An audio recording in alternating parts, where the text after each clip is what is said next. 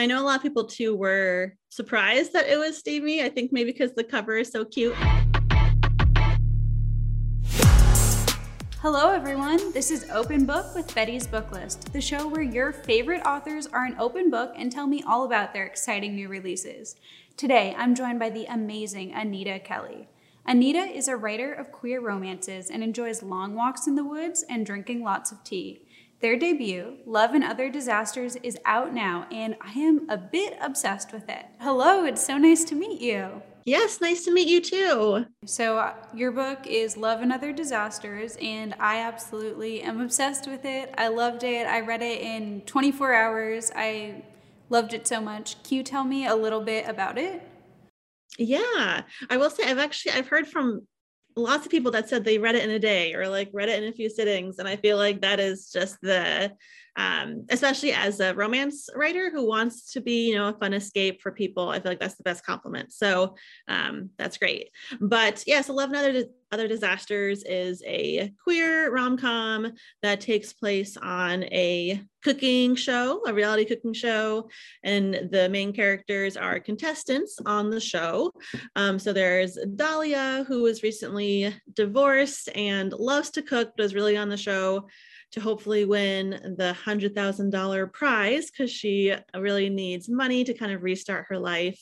And then the other contestant is London. Um, who is non binary and out as non binary on the show, but they are there more um, kind of for fun. They were dared to be on the show by their twin sister, and um, they already come from like a well-off background they already have a job that they love so they are there for the prize to hopefully start a nonprofit for lgbtq teens if they win the prize. So they have very different goals and backgrounds and reasons that they're there.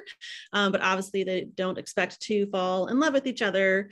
Um, but as that happens, there's always that background tension of knowing that only one person can win and one person could get kicked off at any time. I have chills when you're talking about it. I was rooting for them to get together so hard. I was so excited for them. Are they based on you at all? Or which one of them are you more like? That's a good question. I feel like I put um, parts of myself into both of them. I feel like I see kind of more of my like insecurity and like figuring out what I want to do with my life, like that kind of theme with Dahlia. Like I like relate to that a lot. Um, but I'm also like in real life, I'm kind of the more like quiet, grumpy one in my relationship. And so I feel like there's a lot of London in me too. Um, so yeah, I really, it was fun getting to put different parts of, you know, my brain into both of them. Mm-hmm. Yeah, that totally makes sense. And they both felt so real. You know, it makes sense that they were based on different parts of yourself, your own relationship. What's your career origin story? Writing wise, I feel like my journey has been very meandering, which I feel like is probably true for a lot of writers. But I've kind of always wanted to write. I've always wanted to be a writer. I went to college initially for writing. Um, but I did take, I took one fiction writing class in college because um, it was kind of like a general writing major and then you could choose your like specialization within it. And so i took one fiction writing class and i feel like i was just horrible at it. Um, like it made me super insecure and i was like maybe i'm just not creative anymore and i can't write fiction. And so i actually changed my like um, specialization to nonfiction um, and uh, kind of more like essay writing and journalistic writing. And i did do some of that over you know the decade after graduating from college but i actually ended up going back to school and becoming a librarian um, to work with books in that way. Because um, i tried to go into publishing a little bit after college. It, it, wasn't for me basically. I wanted to get more into books like in a more fun way. And so i started going into librarianship. So that's what i currently do um, you know, that's my day, my day job. I'm a librarian by day and I love it. Um, but it was only a few years ago that I started getting back into writing fiction. And I was like, maybe I can do this now. But it only took me like 15 years to get back there. Um, and it was around the same time that I started also really getting into romance and adult romance. I had never read it before. Um, but I had a few friends recommend books to me, and then I was just like sucked into the genre. And so, um, so then I started writing romance, and it has worked out for me uh, since then. That's so amazing. I love that origin story. I love how meandering it is. It gives me hope for my own path, my own career. I also took one like creative writing class in college and I was so terrified in that class. It made me so nervous. I like couldn't read my work out loud. It was so scary. Hmm. Yeah, looking back, I I think it really was kind of the format of the class. Like, you know, you'd walk in and you'd get a prompt and then it was like write something right now about this prompt and then share it with your partner and crit- critique each other and my brain just like froze like some people's brains i think just don't work like that so if anyone else out there has failed at creative writing classes you are not alone and it doesn't mean that you're not creative that's so fun that you're a librarian i feel like the library and librarians that i knew as a kid like half raised me i went to story time as a little kid and then worked at the library in high school and just yeah. loved it so so much. That's amazing. And you get yeah. to be surrounded by books all day. That has to be awesome. Yeah, it really is a dream job. Like, you know, a big part of my job is just purchasing books and like using our budget. And every time I'm like, I just get to buy books and get paid for it. uh, I mean, obviously, there's a lot of other things that go into it. Um, but yes, it's a very fun, fun job. Yeah, that's awesome. I'm sure there's going to be a huge wait for Love and Other Disasters at the libraries. I'm always requesting a book and I'm like 25 week wait, you know, super long. yeah. I know I live in Portland, Oregon, which actually has, I think maybe after, you know, like the New York City public library system, our public library system is like the most used in the country. They always like tout that as their, um, you know, fun fact that we are so well used, which is great. But yeah, sometimes I mean, especially like really popular, you know, like literary titles or like that sounds interesting. And I log on and it's like 798 people in front of you. like, okay. Good job. Good job, readers, but darn it. so what was it like when you decided you wanted to start writing again? Did you just sit down one day and get to it? What was that like? Yeah, well, I was actually originally um inspired by uh, one of my students that I work with um, at my day job. Um, and I was kind of inspired by their story, and that actually kind of spun off um, like a young adult book that I wrote first. Um, and then, yeah, I started to write, um, you know, adult fiction. And it was really kind of just something that I was doing for fun. When I look back now, I think I did like that first young adult book that I wrote a few years ago. I did try, try to query, like so like you query to try to try and get a literary agent is typically the first step for people who want to be traditionally published. Looking back, I had no idea what I was doing. I think I sent out like three queries and then you know, like when I didn't get an agent from those three queries, I was like, okay, well, I tried. um, not knowing that people send out like hundreds of queries to get an agent sometimes. Um, but kind of the big breakthrough that I had was with uh, this. So this book, this manuscript, um, I could tell when I wrote it, like it, it felt special when I was writing it, and I could tell that, um, you know, maybe I could actually do something with this one. And I submitted it to this mentorship program called Pitch Wars, and it was selected. Um, so I was a mentee of actually Rosie Danan and Meryl Wilsner, um, oh, wow. who helped. me. That's so amazing. That's so yeah. Cool. It was, it was funny. It was they were mentoring um, kind of right before their debuts came out. So like The Roommate um, that Rosie wrote and Something to Talk About by Meryl um, hadn't been published yet. Um, so I didn't know a ton about them, but their wish list of like what they were looking for in manuscripts like fit my book exactly.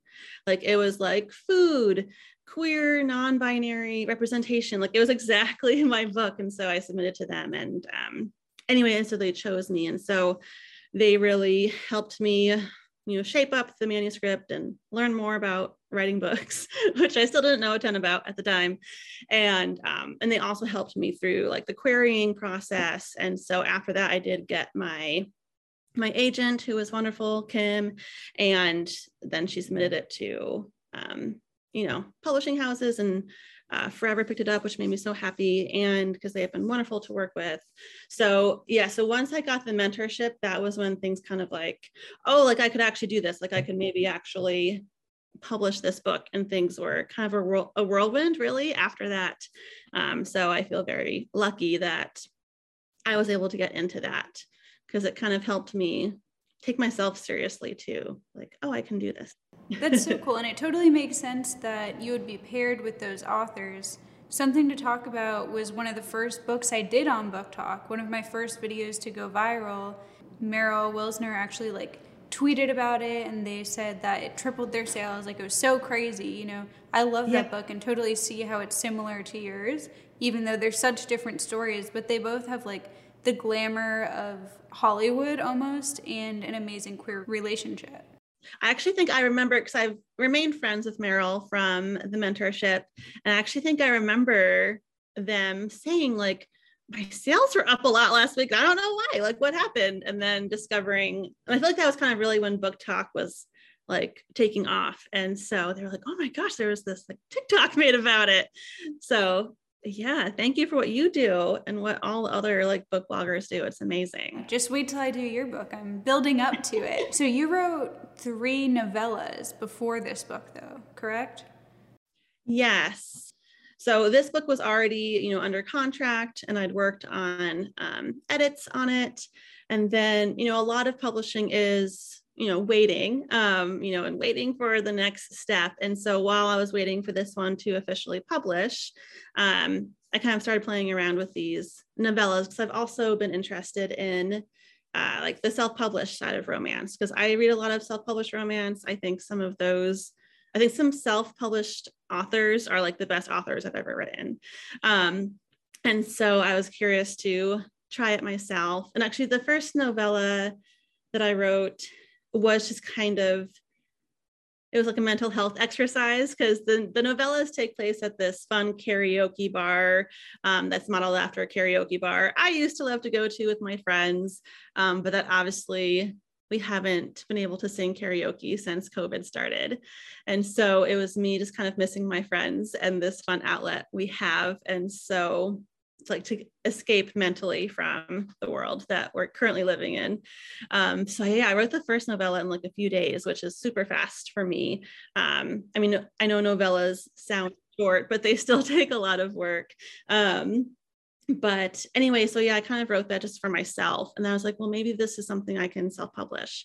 And so I started looking into that you know journey and there's a lot of work that goes into self-publishing as well. So that was kind of like a crash course in learning that side of things. Um, so yeah now that i've done both i really like having both options. I mean i feel like i'm very lucky to have both options.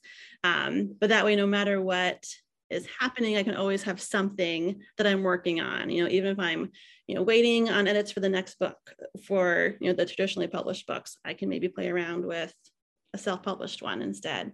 So I always have something cooking, if that makes sense. Yeah, that's really cool. I don't know too many authors who do both, but that totally makes sense why that would be really rewarding. Yeah. And it I feel like like romance is a specific genre where that can easily happen. Um, I think maybe like horror is another um, genre where it could maybe happen too, but basically there's a ravenous fan base, you know, that will read what you put out, um, no matter where you put it out, and as long as it's in the same genre. So, yeah, I've actually learned from there are some other romance authors that do both, and so they were kind of my inspiration. Like, well, they do both, maybe I can do both. Yeah, definitely.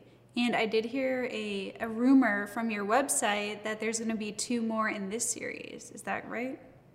Yes, I'm very, I, I mean, I've loved talking about Love and Other Disasters, but it is funny by the time you publish a book, you know, like I haven't actually worked on this book in terms of writing in months and months. And so in my mind, I've already moved on to, you know, the next books that I'm working on now. So I'm really excited to start talking about the next books um, after promo for this one is done. But yeah, so there's two more books in it, we're calling it a series, but it's really kind of just, you know, a connected world. Um, each book will be able to stand alone. um, but they all deal with yeah you know the same world similar characters so the next book um, could really kind of stand on its own um, and it's very different from love and other disasters so i hope that people enjoy it um, but london and dahlia do pop up for a little bit in book two as well i really want to hear more about them like i liked them both so much for some reason i felt like Dahlia was slightly more of the protagonist in this one, even though it was alternating. But so I was hoping maybe we'd get a book that was like more London heavy, but I love both of them. And that's still exciting that they'll be there at all. Because uh, initially I didn't know there was any type of sequel. Yeah. Yeah. And I, I would say normally in even like a dual point of view romance, there typically is one that's kind of like you could tell more of the main protagonist. And yet I'd say Dahlia is definitely um, that one for Love and Other Disasters. I started the book with her. You know, she was kind of the first character that I envisioned. So that makes sense. But yeah, the main characters in um, book two are will probably be mostly brand new to people. Um, but then book three, which I know is looking forward, but that's kind of what I'm, what I'm working on now, um, actually takes place in Nashville. And Julie, London's twin, is the main character of that one, of book three.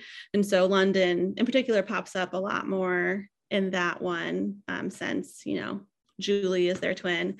And so it's been really fun yeah, like kind of diving into what their life in Nashville looks like, you know, a little bit down the road. So that's been really fun to work on. I'm excited for people who love this one to eventually read that one. Yeah, that's so cool. And it totally makes sense that one of them would lead. In my own novel that I've been working on for a while, there's definitely, even though it's dual POV, there's definitely one of the main characters that's leading. Mine is a queer romantic suspense novel, and you can tell that the character I started with is leading the book and the primary yeah. plot.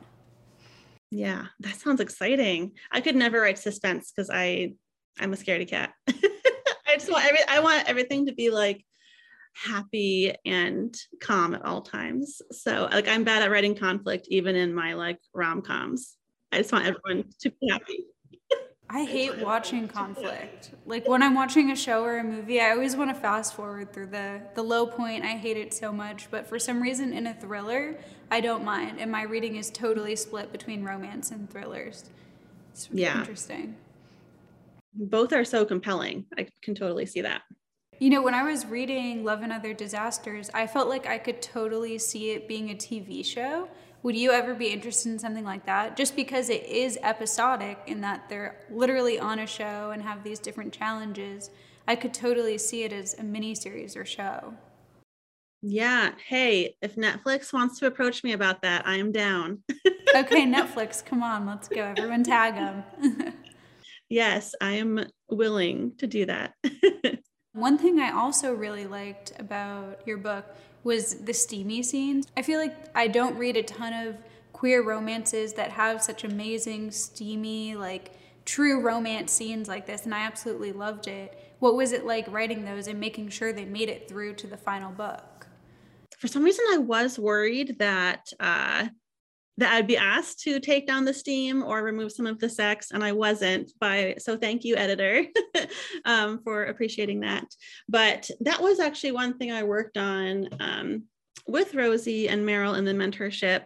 Uh, they were like, you know, the sex scenes are great, but maybe you can make them even more meaningful or more emotional. Like, you know, they weren't like just sex. sex; they were so intimate too. They were yeah. so intimate and so I really did um, work on that. And I think that's one of the best uh, pieces of advice that Rosie and Meryl gave me. They were like, sex is great, but it should also serve a purpose.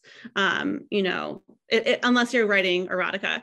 Um, but you know, in a if you want really want to make the sex scenes impactful, they should have you know some emotional resonance to them too. And so I tried to like deepen that in my revisions. And that has been yeah one of the uh, feedback i've seen from readers that's made me the most happy where people talk about um, how they were like moved by a lot of the sex scenes. And so that makes me feel like i did what i was trying to do. But yeah i really especially in this book i wanted to you know, craft sex scenes that were steamy and hot and emotional, but still um, be with, you know, a queer and a non-binary person, which I haven't read a ton of myself. And so I wanted to do that while still being respectful to London in particular, um, you know, and give them agency and not, yeah, I don't know, like make it respectful while also being sexy. And I think, um, or I, I hope that I did that. I think it felt super poignant, like just really lovely and intimate and just great. It felt great. You know, it felt like every scene advanced their relationship. Yeah. I know a lot of people too were surprised that it was steamy. I think maybe because the cover is so cute. and then they're like, oh, and now there's steam.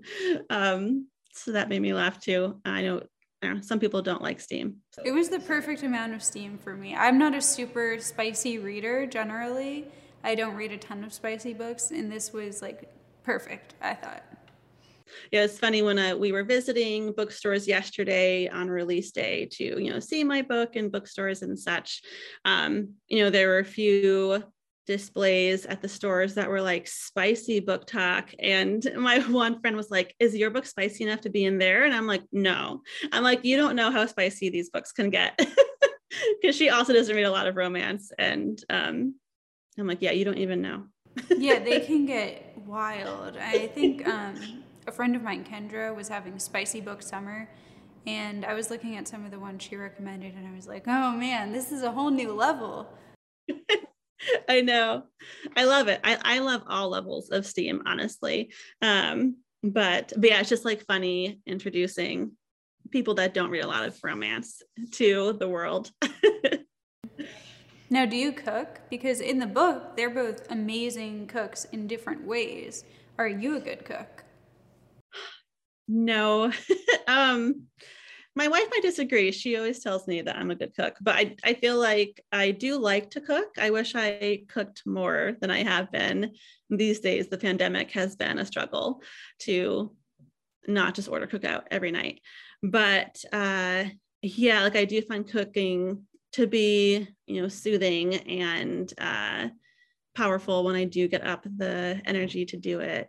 But no, I'm definitely not like a foodie um, by any means, I wouldn't think. Um, so I did have some people that I know who are actual foodies who know more than I do, you know, like read over the book and give me suggestions and feedback and stuff. So they were, I think, critical in me not embarrassing myself trying to write a book about people who really do know how to cook. So, I mean, it worked. I thought they both seemed knowledgeable. I mean, I like eating, but I'm not a big cook. So I mm-hmm. wouldn't know if it was all made up, but it felt real to me. Perfect that's what I want. do you watch a lot of cooking shows? I do. I don't watch um a ton, but I do love Master Chef, which I, you know, pretty much modeled this book after. Um, I also love uh, like we watch a lot of funny ones. Um, one of my favorites is Worst Cooks in America, which is super goofy. I don't know if anyone has watched that. Um, but it's like cooks that or home cooks that really don't know what they're doing, like have never cooked in the world. And so, um, or anything. And so the, there's like two celebrity chefs trying to teach them. And it's just, I mean, I think a lot of that one is just kind of like funny theatrics, but it's nice and fluffy to watch. That's the one I would be on, like yeah. teaching. But that, I mean, yeah. even reading about what they were cooking, I was like, I should go cook that. I should learn to cook when Dahlia is like deboning fish, I was like, I live by the water. I should learn to debone fish, you know? yes.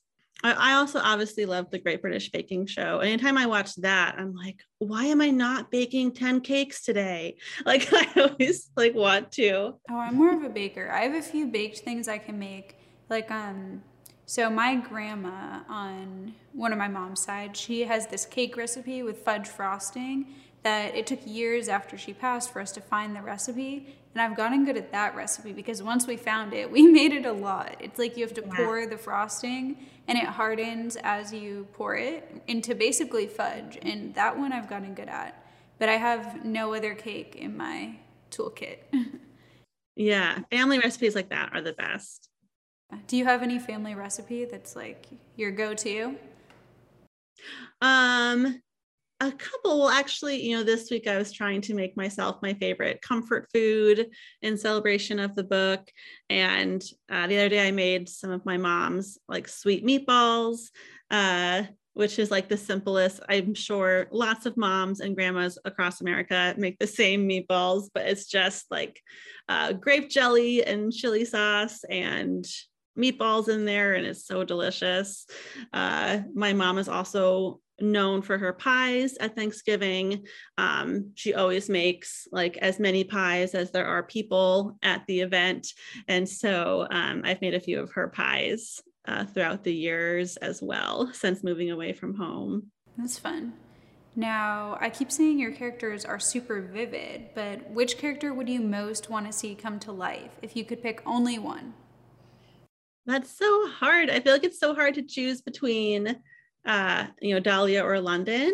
So I'd probably choose one of the side characters. I'd probably choose Julie or Hank, um, because which are both the siblings of London and uh, Dahlia, because they were super fun to write and they're really big supporters of, you know, Dahlia and London. And so I feel like I would want a Julie or a Hank to exist in real life and give me a call to give me, you know, a pep talk when I needed it or like to just go out in the town with. I would love to hang out with Julie or Hank.